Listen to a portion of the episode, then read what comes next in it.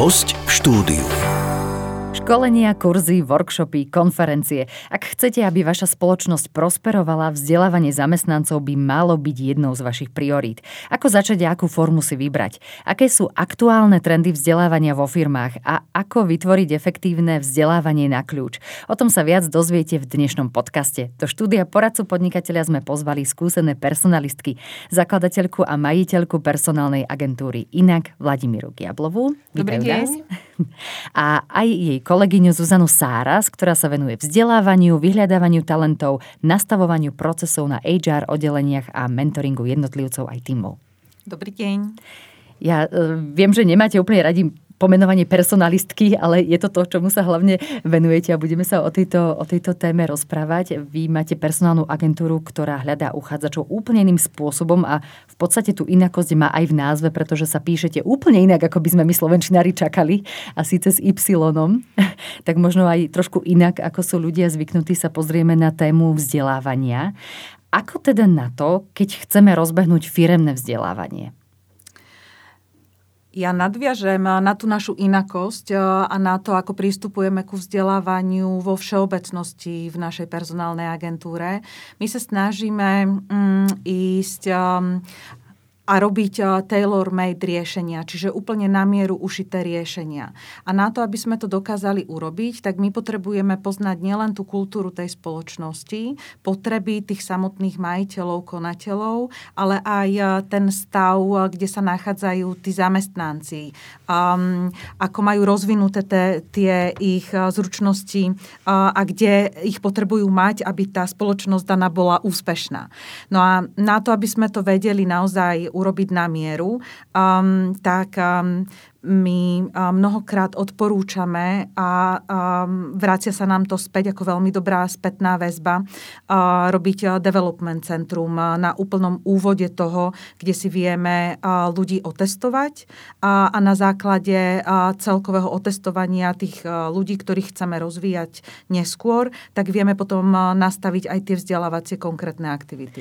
Ako si to môžeme predstaviť, čo je to, to development centrum a aký typ možno testovania je to sú nejaké osobnostné psychologické testy alebo aj nejaké vedomostné Opäť Development Centrum robíme úplne na mieru um, a, a môžete si to predstaviť ako celodenné aktivity, ktoré sa v tempe striedajú a striedajú sa aktivity, ktoré robí človek ako jednotlivec, rieš nejaké uh, úlohy vo dvojiciach, v skupinách, um, niekedy majú prípadové štúdie, niekedy potrebujú niečo odprezentovať um, a ideme uh, v celkom takom dlhom tempe 5-6 hodín, a kde potom neskôr aj vidíme takú tú výkonnostnú krivku tých ľudí, ako vedia držať pozornosť, či im neupada ten výkon po nejakej 5-6 hodine. A my častokrát nedávame ani mm, prestávku na obed, ako by sa by si človek mohol predstaviť, mm-hmm. že mhm. keď máme do obeda aktivity a po obede, tak cez obed sa napapáme a po obede robíme. Nie, my ideme bez tej obednej pauzy. Samozrejme, nejaké hygienické pauzy tam sú. Mm-hmm. A popri tých rôznych aktivitách to doplňame ešte potom rôznymi psychodiagnostickými testami. Um, a opäť je to podľa toho, čo si definujeme vopred so zadávateľom. Ak niekto chce poznať, aké role v týme za, zastávajú jednotlivci, tak potom robíme a, psychodiagnostické testy na týmové role. Vieme robiť um, um, rôzne iné akoby uh, psychodiagnostiky a všetko je to na základe požiadaviek, čo chceme sledovať. Hm, znie to naozaj e, zaujímavo a ja by som chcela vedieť, že ako sa to vlastne komunikuje s tými zamestnancami, lebo keby ja ako zamestnanec som vedela, že idem teraz na takúto celodennú diagnostiku, že sa trošku tak možno zľaknem, a, alebo či je to skôr prezentované, že máme taký zaujímavý team building. Tak toto je dobrý point. My sa vždy ráno pýtame tých ľudí, ktorí sú k nám poslaní, že čo vám bolo povedané. A stretávame sa naozaj, že s hociakými odpovediami od typu, ja neviem, poslali ma. Nechám sa prekvapiť viem, že to bude celý deň a málo kedy akoby sa dáva pozornosť tej komunikácii, že za akým účelom prišli na to stretnutie. Takže my veľakrát dávame priestor práve tomu, aby sme im povedali, čo ich čaká, čo bude cieľom, ako to bude prebiehať, aby tí ľudia boli hlavne v pohode, aby mm-hmm. sa mhm. nebáli, že po tomto dni ich šéf dostane výsledky a, toho, toho, toho vyhodí a toho, toho si nechá, ale aby vedeli, že je to pre ich budúce rozvíjanie ich zručností k pozícii, ktorú v tej firme zastávajú. A oni potom, keď majú tú informáciu, tak z nich akoby opadne takéto nepoznanie tej situácie a, a to je veľmi fajn pre celý ten priebeh toho dňa. Však ono aj samotný názov Development Centrum v sebe ukrýva ten e, rozvoj, ano. že chceme im pomôcť, že nie je to tak, že by ste ich mm-hmm. chceli preriediť tú firmu, aby tak, sa stala iba o, o pár ľuďoch. To určite nie je cieľom, ale určite je fajn im to povedať až na mieste, aby sa niekto naozaj dopredu nezľakol, kto nemá s tým skúsenosť, že to bude takto všestranne e, skúmané správanie počas niekoľkých, niekoľkých hodín. A povedzme si aj to, v čom by mala mať jasno spoločnosť, ktorá sa teda už rozhodla pre vzdelávanie svojich zamestnancov? Čo sú tie úplne kľúčové veci? Z môjho pohľadu je veľmi dôležité vedieť, um, v, aký mám na to budget, pretože je niečo iné vzdelávať um, alebo rozhodovať sa o vzdelávaní v spoločnosti, ktorá má každoročne vyčlenený budget um, vo výške niekoľkých desať tisíc uh, ročne a iné je, keď mám uh, spoločnosť, ktorá má 20 svojich zamestnancov a, a chcem vzdelávať, ale neviem zhruba ani, čo ma to bude stať. Takže je veľmi dôležité vedieť, koľko chcem do toho investovať ja ako majiteľ, ja ako konateľ, čo si môžem dovoliť. Keď viem akoby mm, ten rozsah tých financií, tak potom ďalšia vec, ktorá do toho vstupuje, je aj ten časový rozsah.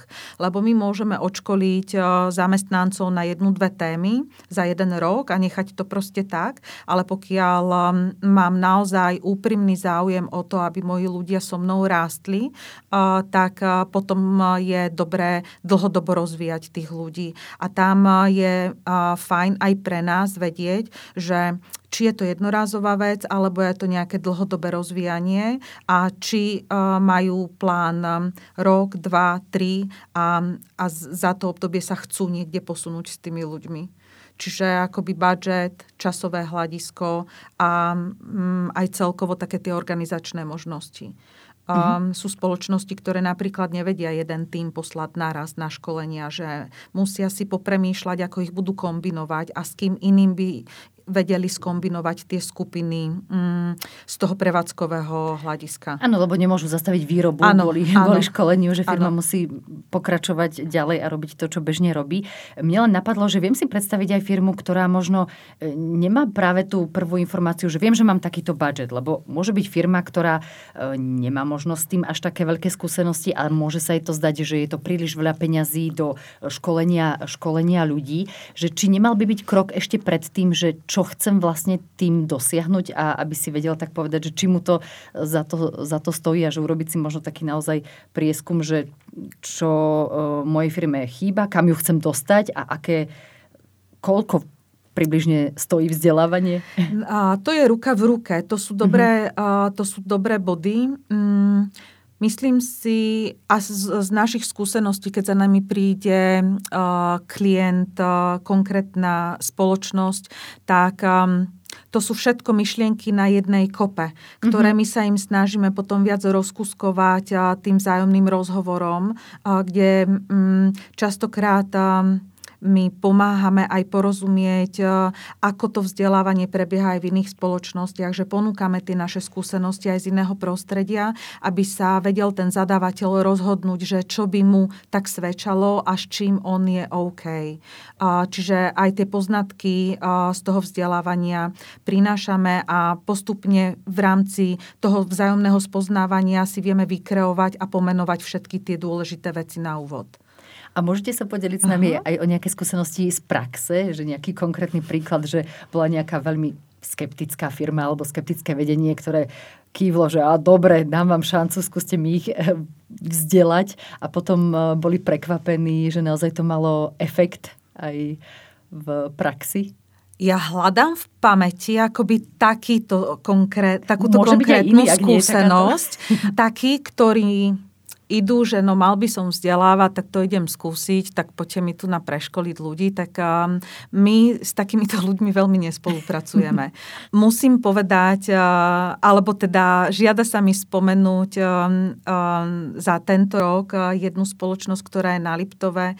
Ja som uh, o nej svojho času napísala aj na LinkedIn jeden príspevok, že je to pre mňa Google na Liptove. Je to spoločnosť, uh, ktorá um, investuje uh, neuveriteľne veľa času času, aj spôsobu, ako rozvíjajú svojich ľudí, od um, jednoduchého človeka pri stroji až po top management. A naozaj to vzdelávanie tam má obrovskú intenzitu v, vo viacerých témach, nielen um, mekých zručností, ako sú komunikačné zručnosti, ako um, sa pýtať, dávať si spätnú väzbu, hodnotiť ľudí, ako spolu v týme pracovať, ale aj tých hardových, tých tvrdých zručností kde tých ľudí učia všetky také tie techniky pri výrobe v kvalitárskom svete, všetko, čo je pre tých ľudí dôležité. A my pracujeme skôr s ľuďmi, ktorí naozaj veria v to, že dlhodobé vzdelávanie prinesie vo finále úspech celej spoločnosti um, málo kedy stretneme a v zásade ani do takej spolupráce nechodievame. My keď vidíme, že ten človek uh, v to neverí, len chce proste minúť na konci roka nejaké peniaze, lebo si to chce dať do nákladov a chce dať nejaké jednorázové školenie, to nemá zmysel. Je to proste um, zbytočne minutý čas a prostriedky. Aj vaša energia. A áno, všetkých zúčastnených. Mm-hmm. Aké sú trendy vzdelávania vo firmách? Posúvajú, vidíte aj vy z vašej skúsenosti posun v slovenských firmách, že akým spôsobom vzdelávajú?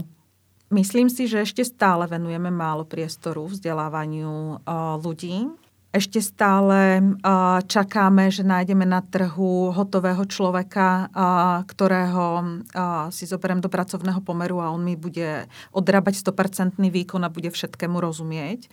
Mm, keď sa pozriem na spoločnosti, ktoré sledujú trendy a vnímajú, že ten ich zamestnanec je to bohatstvo jediné, ktoré v tej spoločnosti majú, tak všímam si čoraz častejšie, že sú ochotní investovať eh, pre toho zamestnanca um, in, akoby veľa um, priestoru na individuálny rozvoj. Ako keby z takých skupinových školení, ktoré sú fletovo nastavené pre obchodníkov alebo nejakých tým lídrov alebo kohokoľvek iného, tak čoraz častejšie počúvajú na tie individuálne potreby a venujú takýmto ľuďom coachingové stretnutia, mentoringové stretnutia face to face, ktoré sa potom neskôr veľmi rýchlo ukazujú ako užitočné pre toho zamestnanca, lebo tie jeho zručnosti idú oveľa rýchlejším tempom um, tým želaným smerom. To je taký ten trend, by počúvať tie individuálne potreby a, a reagovať na to individuum, nie na tú skupinu. A ako ja ako vedúci firmy alebo majiteľ nejakej firmy zistím, že čo moji zamestnanci potrebujú. Treba to nejakým pravidelným rešeršom, pravidelnými otázkami, dotazníkmi, alebo len počkám, že či raz za pol roka niekto za mnou príde, zaklope, že by chcel takéto školenie. V dobrých firmách eh, funguje um, taký pravidelný systém uh, stretnutí so zamestnancami. Môžeme si to nazvať akokoľvek chceme, či sú to uh, len také výročné stretnutia, alebo chcem počuť uh, od svojho zamestnanca, ako sa mu darí, čo preto potrebuje, čo preto ja môžem urobiť ako ten majiteľ alebo šéf. Um, a práve na takýchto rozhovoroch pravidelných je ten priestor sa rozprávať trochu viac do hĺbky a um, aj si vymeniť tú spätnú väzbu. Uh, ja ako šéf, keď uh, vidím, um, že uh, mi prichádza spätná väzba napríklad z vonkajšieho prostredia, že tvoj spôsob komunikácie je neprimeraný, tak ja ako šéf uh, už mám uh, nejaký moment, uh, ktorý um, môžem viacej rozpýtovať akoby do detailu a potom hľadať pre toho svojho kolegu, na ktorom mi záleží, akoby ponúknuť mu OK.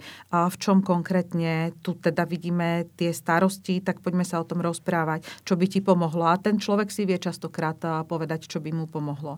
A na to sa dá potom pekne nastaviť aj také, mm, aj to individuálne vzdelávanie. A tento rok práve v tej firme na Liptove, v tom mojom Google, tam prebiehalo niekoľko takých individuálnych rozvojových stretnutí a mala som tam obchodníka Martina, ktorý je výborným odborníkom v danej spoločnosti a je výborným aj loajálnym zamestnancom. Akurát mm, komunikuje trochu hrubo voči mm-hmm. zákazníkom na vonok a komunikuje prevažne so zahraničnými zákazníkmi. A a jemu sa potom dejú také nepríjemnosti, že aj keď niečo myslí v dobrom, tak sa to nevráti v dobrom. A my sme spolu pol roka na pravidelnej báze sedávali a tie stretnutia boli naozaj veľmi konkrétne, kde ten Martin priniesol konkrétnu komunikáciu a mm, aj formou mentoringovo-coachingových stretnutí si on hľadal akoby ten priestor, čo mohol v tej situácii urobiť inak. A, a môžete si to predstaviť úplne ako keby v škole, že my sme sa pozerali na komunikáciu a teraz on si tam nachádzal akoby tie momenty a potom dostal zadanie um, a, a po nejakom čase znova prišiel so mnou, ako sa mu podarilo um, sa posunúť. A krásna spätná väzba prišla od um, riaditeľa danej spoločnosti, uh, ktorý si ma jedného dňa uh, odchytil na chodbe a hovorí, že Zuzka, neviem, ako to robíte, ale robíte to dobré. Ja hovorím, a čo konkrétne myslíte? No ja neviem, ale ten Martin, toho si začali všetci chváliť. A to je taká, a to, to bolo niekoľko iba mesiacov, ja hovorím, mm-hmm. že to mhm. bolo iba niekoľko mesiacov, niekoľko takých pravidelných stretnutí. Mm, čo je ale dôležité povedať, že aj na tej druhej strane ten zamestnanec musí mať tú motiváciu motiváciu. Mm-hmm. On musí chcieť. A ten lektor, žiadny lektor, žiadny mentor, žiadny coach uh, neurobí nič, pokiaľ na tej druhej strane není tá motivácia. Áno, nemôže to urobiť proti jeho vôli. Musí aj on chcieť a vidieť možno tie benefity, čo mu to môže priniesť. Áno, a tento je... Martin sa do toho naozaj zahryzol a tam on bol krásnym príkladom toho, že sa to dá a on veľmi chcel a naozaj tam prišla, že krásna spätná väzba že to je pre mňa taký tohtoročný highlight a, a takého individuálneho vzdelávania človeka. Áno, v popise o teda tvojej osobe a tvojom zamestnaní píšeš aj to, že tvojou srdcovkou sú školenia a workshopy na tvormu firemných hodnôt, uh-huh. seba poznávanie, komunikáciu, dávanie a príjmanie spätnej väzby, práve na tieto aj hodnotiace rozhovory a iné. Sú toto zručnosti, na ktorých by malo záležať každej firme bez ohľadu na to, aký majú predmet podnikania? Uh-huh. Jednoznačne áno. Začnem od eh, hodnôt spoločnosti. A pre mňa sú hodnoty ako keby dopravné značky na ceste keď ich máte definované, tak tá cesta vás privedie tam, kam chcete a veľakrát vám slúžia ako také kontrolné body. Keď si aj do spoločnosti vyberáte ľudí, tak je dobre vyberať si podľa spoločných hodnôt, pretože tie hodnoty nás strážia najmä v takých krízových situáciách. A keď máme tendenciu zlyhať, tak tá hodnota vás vie podržať. A keď ich máme spoločné, tak máte veľkú dôveru v to, že ten zamestnanec a môj kolega sa bude rozhodovať podľa tých našich spoločných hodnôt. Um, čo sa týka dávania, príjmania spätnej väzby, to je ako v rodičovstve, keď máte deti, je to alfa omega toho, akí ľudia vám vyrastú. Z tých malých detí, akí mladí ľudia vyrastú vďaka tomu, že dostávajú pravidelnú spätnú väzbu. A toto úplne platí aj v tej spoločnosti. Uh-huh.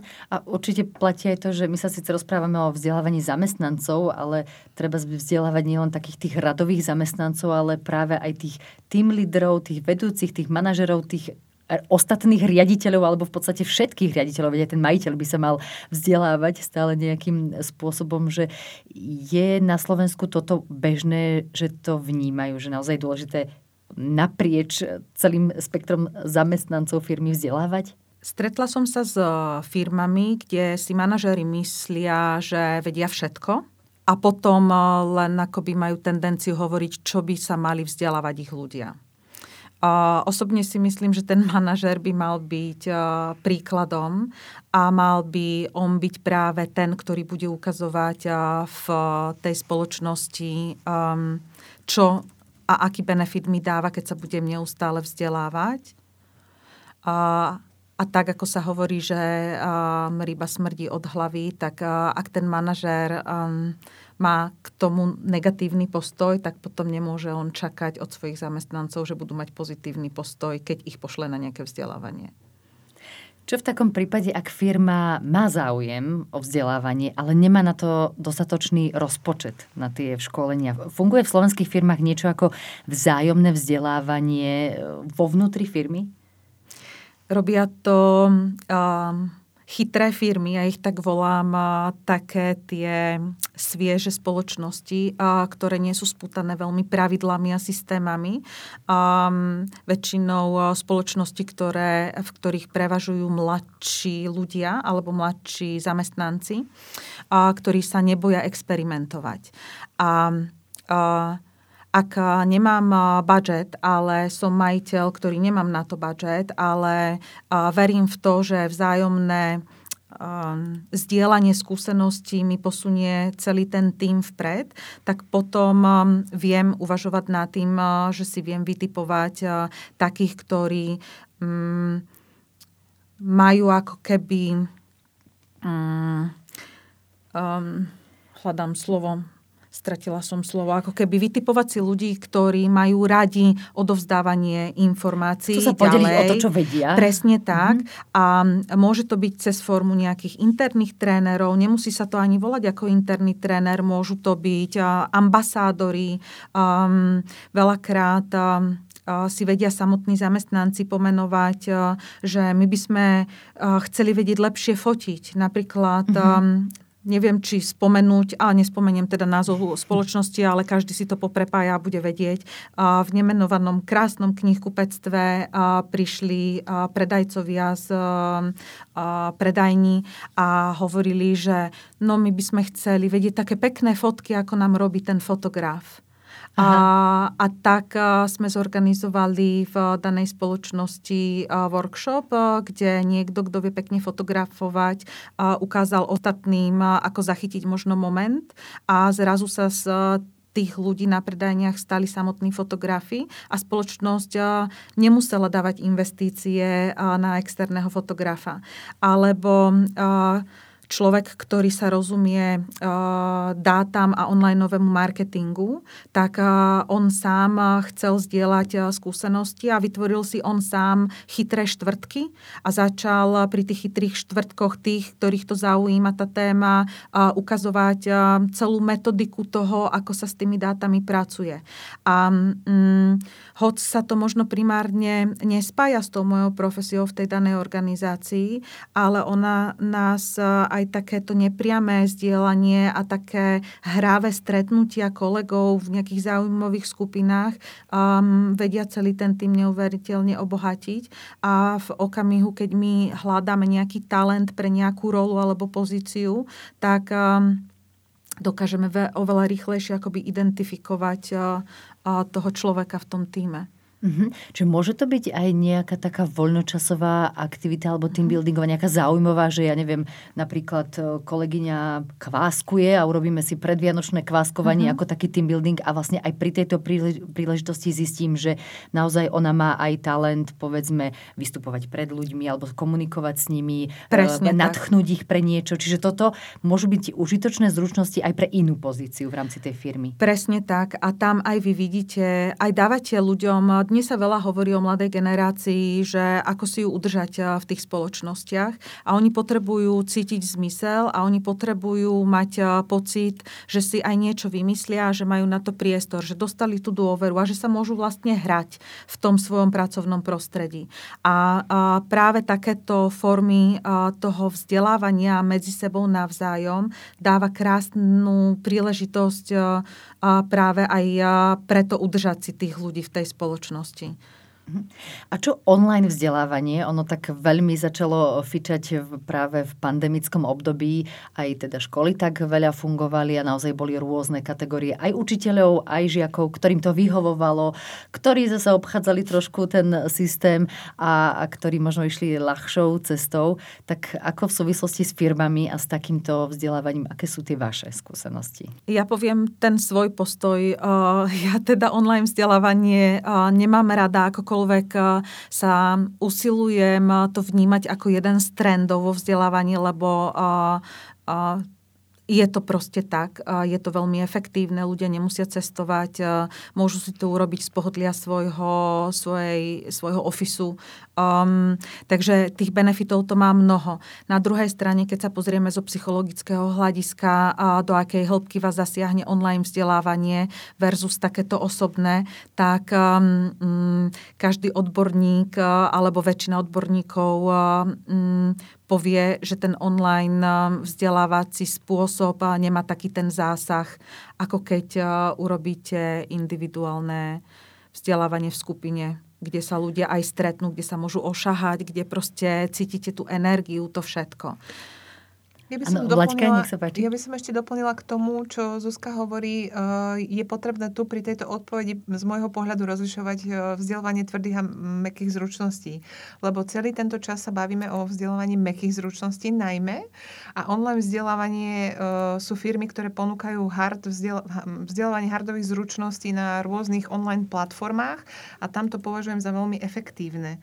Aj keď teda zdieľam to, že akože neviem si predstaviť online vzdelávanie týchto mekých zručností Myslím, že to je um, úplný nonsens, hej. Takže pre mňa má nejaký význam online vzdelávanie, ale najmä týchto hardových uh, vecí. Mhm. Ďakujem za doplnenie. Čiže je... takých tých mm-hmm. schopností praktických, takých, čo priamo súvisí s mojou profesiou, povedzme, e, ja neviem, som programátor, programátor a teraz ano. ako presne naprogramovať toto mi vie, vie niekto sprostredkovať aj cez online. Aj obyčajný Excel. Mm-hmm, áno.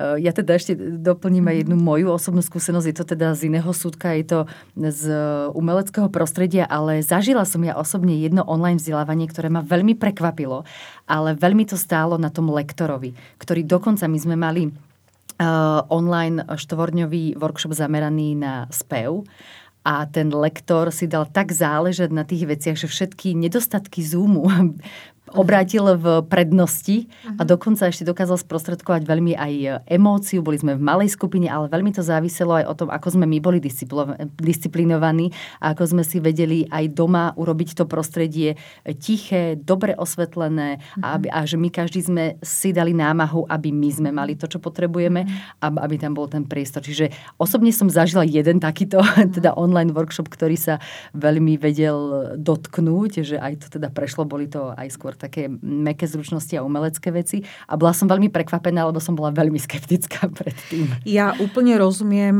tvoje skúsenosti a, a nerada by som, aby tá informácia, ktorá z tohto rozhovoru vyplynie, že online vzdelávanie mekých zručností je nedobré. To by som nerada. Ja len neinklinujem k tejto forme. Ano. Na druhej strane naozaj ja poznám Davida Králika, pozná si každý na slovenskom trhu, je to môj spolužiak. Výborný um, učiteľ. A fantastický učiteľ, on je tak trochu, um, on je proste unikát. A jeho onlineové vzdelávania sú podľa mňa unikátne, že on podľa mňa dokáže urobiť to, čo mnoho lektorov nedokáže ani fyzicky mm-hmm. v mhm. prítomnosti tej skupiny. Takže toto som potrebovala povedať, že áno, má to svoj zmysel, tie onlineové a sú dobré onlineové platformy, máme ich na trhu niekoľko, dá sa tam vyberať z nich, sú tam kvalitní lektory, dobré témy a, a, ale ja skôr preferujem, keď onlineové, tak skôr tie hardové veci. Uh-huh. Podľa čoho si vybrať partnera na vzdelávanie do firmy? Čo by sme si mali vedieť, spočítať a premyslieť? Tak ako pri výbere partnera do života, a mm, ten človek by nám mal sadnúť. Mal by nám sadnúť do tej kultúry, tej spoločnosti, k tým ľuďom, akí sú tam, tak mm, čo naj, najvhodnejšie, akoby aj osobnostne charakterovo vyberať človeka.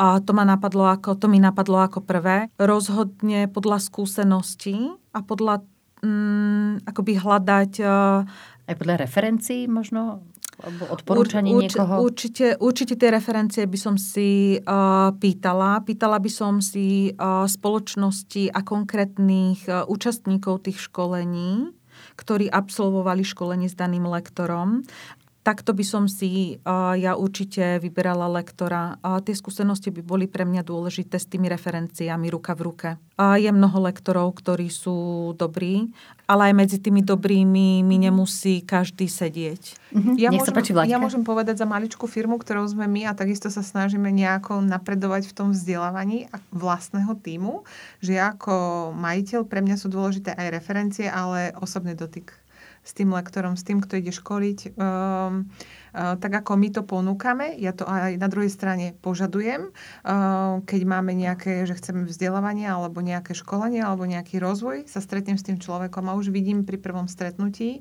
uh, či ma dokáže nasmerovať uh, a nejako ukočírovať tú moju potrebu do jasného cieľa a či mi to vlastne sadne a či som s tým v súlade. A keď áno, tak do toho idem. Keď nie, tak e, hľadám ďalej. E, konkrétne Zuzka tu spomínala e, školenie na hodnoty.